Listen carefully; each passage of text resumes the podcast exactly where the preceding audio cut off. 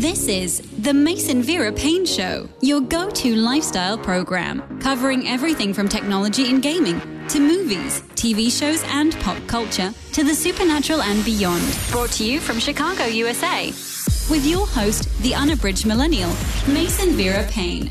Tameka Tiny Harris is a singer, songwriter, producer, and entrepreneur. Her latest project is being the producer of the relaunch show The Mix. Tameka joins me to talk about the show and her other projects. So tell me, Tameka, what were you doing before Xscape?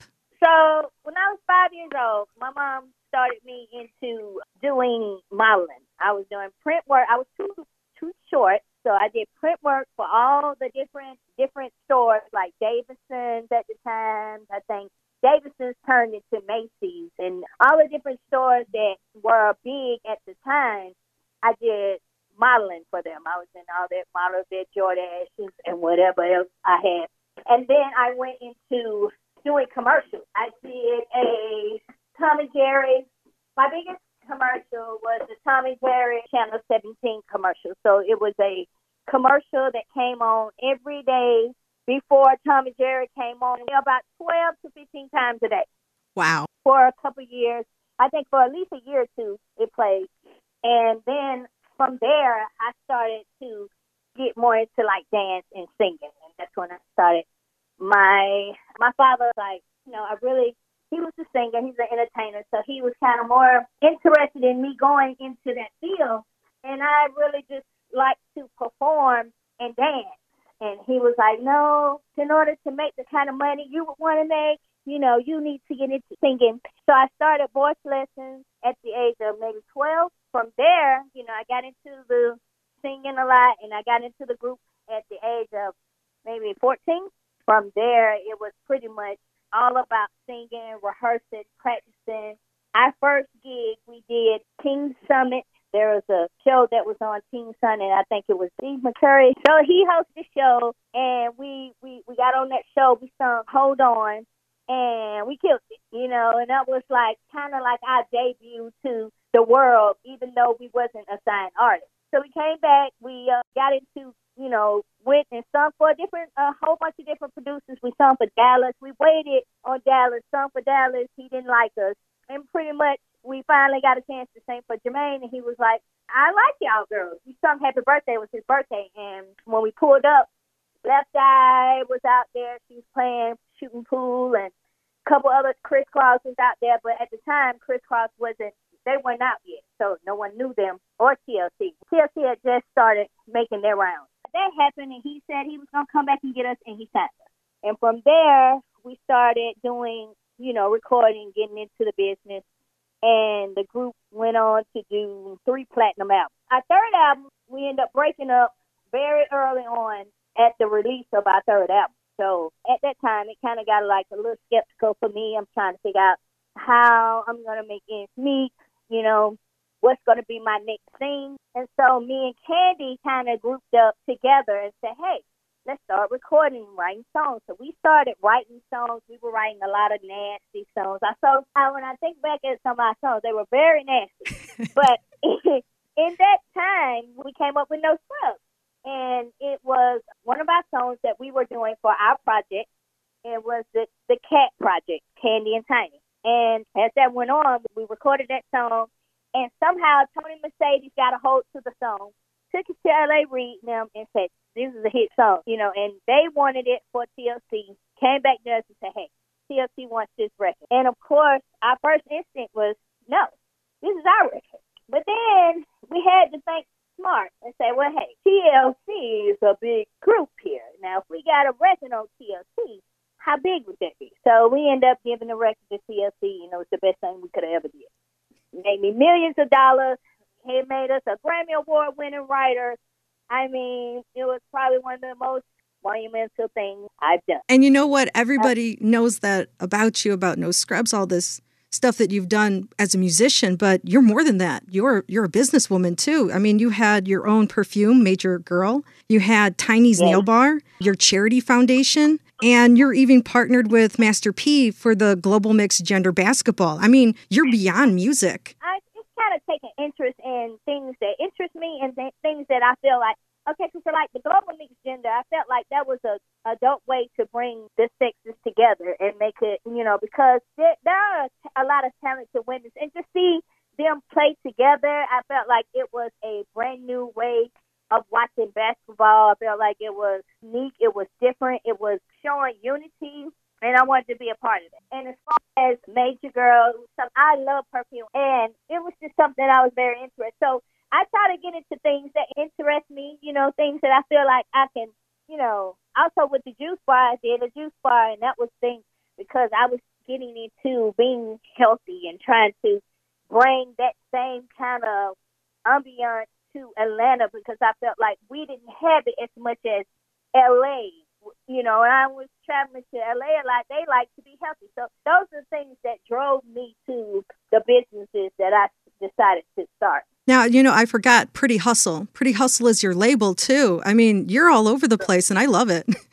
thank you. Thank you. Yes, I mean, you know, music is my passion. You know, starting with the OMG Girlz was my first artist that I put my all into. I felt like, you know, and we we were able to be, you know, break some barriers because we were trendsetters at the time. They did a lot of different things that they came out being the first people to do that. And now, you know, you look at it and you see that it's huge, you know, today. And they were doing it like back in 2009 and, and 10. So I, I, I take pride in that. That's probably one of my most proudest things that I've done, you know, where I put my heart and soul into besides No Scrub is the OMG girl. Now, you've also are the executive producer of many of the shows that you appeared in. Was that difficult to do, having to wear two hats? At times, because sometimes you gotta, you know, think what's best for the show and not what, you know, not just being biased to what you want to show and what you don't want to show. Luckily, I've had some great people to work with. You know, uh, speaking of starting with James DuBose and now my VH1 family, which is 51 Minds, they have worked hand to hand with me and, you know, my husband or, you know, with James, it was me and Toya. And they were able to give us a little more constructive criticism to whatever we're shooting. They respected what we did want to do and what we didn't want to do. And, you know, at sometimes we would have to, you know, wear that hat to also, you know, look at it at that way too, as from a producer standpoint. And now you're producing another show, The Mix. Could you tell me a little bit about that one? The Mix is my new baby. Um, it is a show that I wanted to create to create around the young millennials in Gen Z. I felt like, you know, they are the future. They are the new generation and they have a lot to say. And at first, you know, watching this generation, I was thinking these kids are lost. And it was because, I mean, I guess I was seeing more of my nieces now. They don't watch any TV. Everything's stuck to the phone. Everything, it's got you to this device that, you know, you don't, you're missing out on so many things. But as the, as the time, like in the time that we're in now, watching, you know, all the things that's going on with the black culture and the protesting and all of that, the young generation are the ones who are really speaking up and fighting, and they also have a real voice, and they are not sitting down. They are not being controlled, and I love that. So that made me feel like it was the perfect timing for the mix. You know, we were like creating it, and now, and then all of this, I got to see the real strength of the younger generation, and I felt like this is a perfect show for them because they need that platform. They need a platform that, you know, just focuses on them and how they feel, their views, and, and they're able to get it all across. You know, I'm curious, how difficult was it to not have like a Gen Xer who would have been late 30s, early early 40s to moderate the group? Because I think like that would have been happening. To, like if my parents were around, they'd be like, somebody needs to monitor you. Well, the truth is, we do have that. Romeo is about what 31, and I felt like perfect because he's lived a little bit and he I mean, not even a little bit. I feel like Rome is type of thirty one year old. Like he is maybe more like a forty one year old and I say it in a in a great way because he's learned so much from such a very powerful person. Like his family, his father, his background is very inspiring and he has been in the business since he was such a young, such a young age that he's learned so much, he's experienced so much. So when we talk about a lot of different things, I feel like uh, different topics and big topics and things, and, and a lot of that topic, some of my hosts have not even never have never experienced. I have I have a 23 year old virgin on, on my panel. So, you know, it's a deep, wide range of younger generation that really have opinions and views and great ones as well to put in, you know, with how they feel. So when I look at Romeo, he has all, he knows a little bit more than, you know, some of my other panels. He's seen a little bit more, and that's what I love about it. So who will be the youngest on uh, the mix? The youngest is Jamie. She's 18 years old. Jamie DeBose.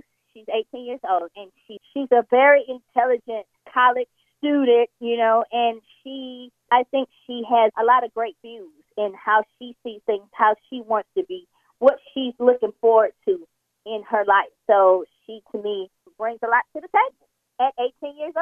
Thank you so much for coming on. I really appreciate you joining me. And for those listening, where can they find more information about your show, The Mix, and you? Well, at foxsoul.tv or the Fox Soul app, you can, can definitely look us up. And it's on every Tuesday at 10 p.m. Eastern and 7 p.m. Pacific. This has been the Mason Vera Paine Show. Thanks for listening. Can't wait to hear more? Head to WGNradio.com for exclusive content by Mason. Also, follow Mason on Facebook and Twitter at Mason Vera Paine, that's all one word, and don't forget to share the show with your friends.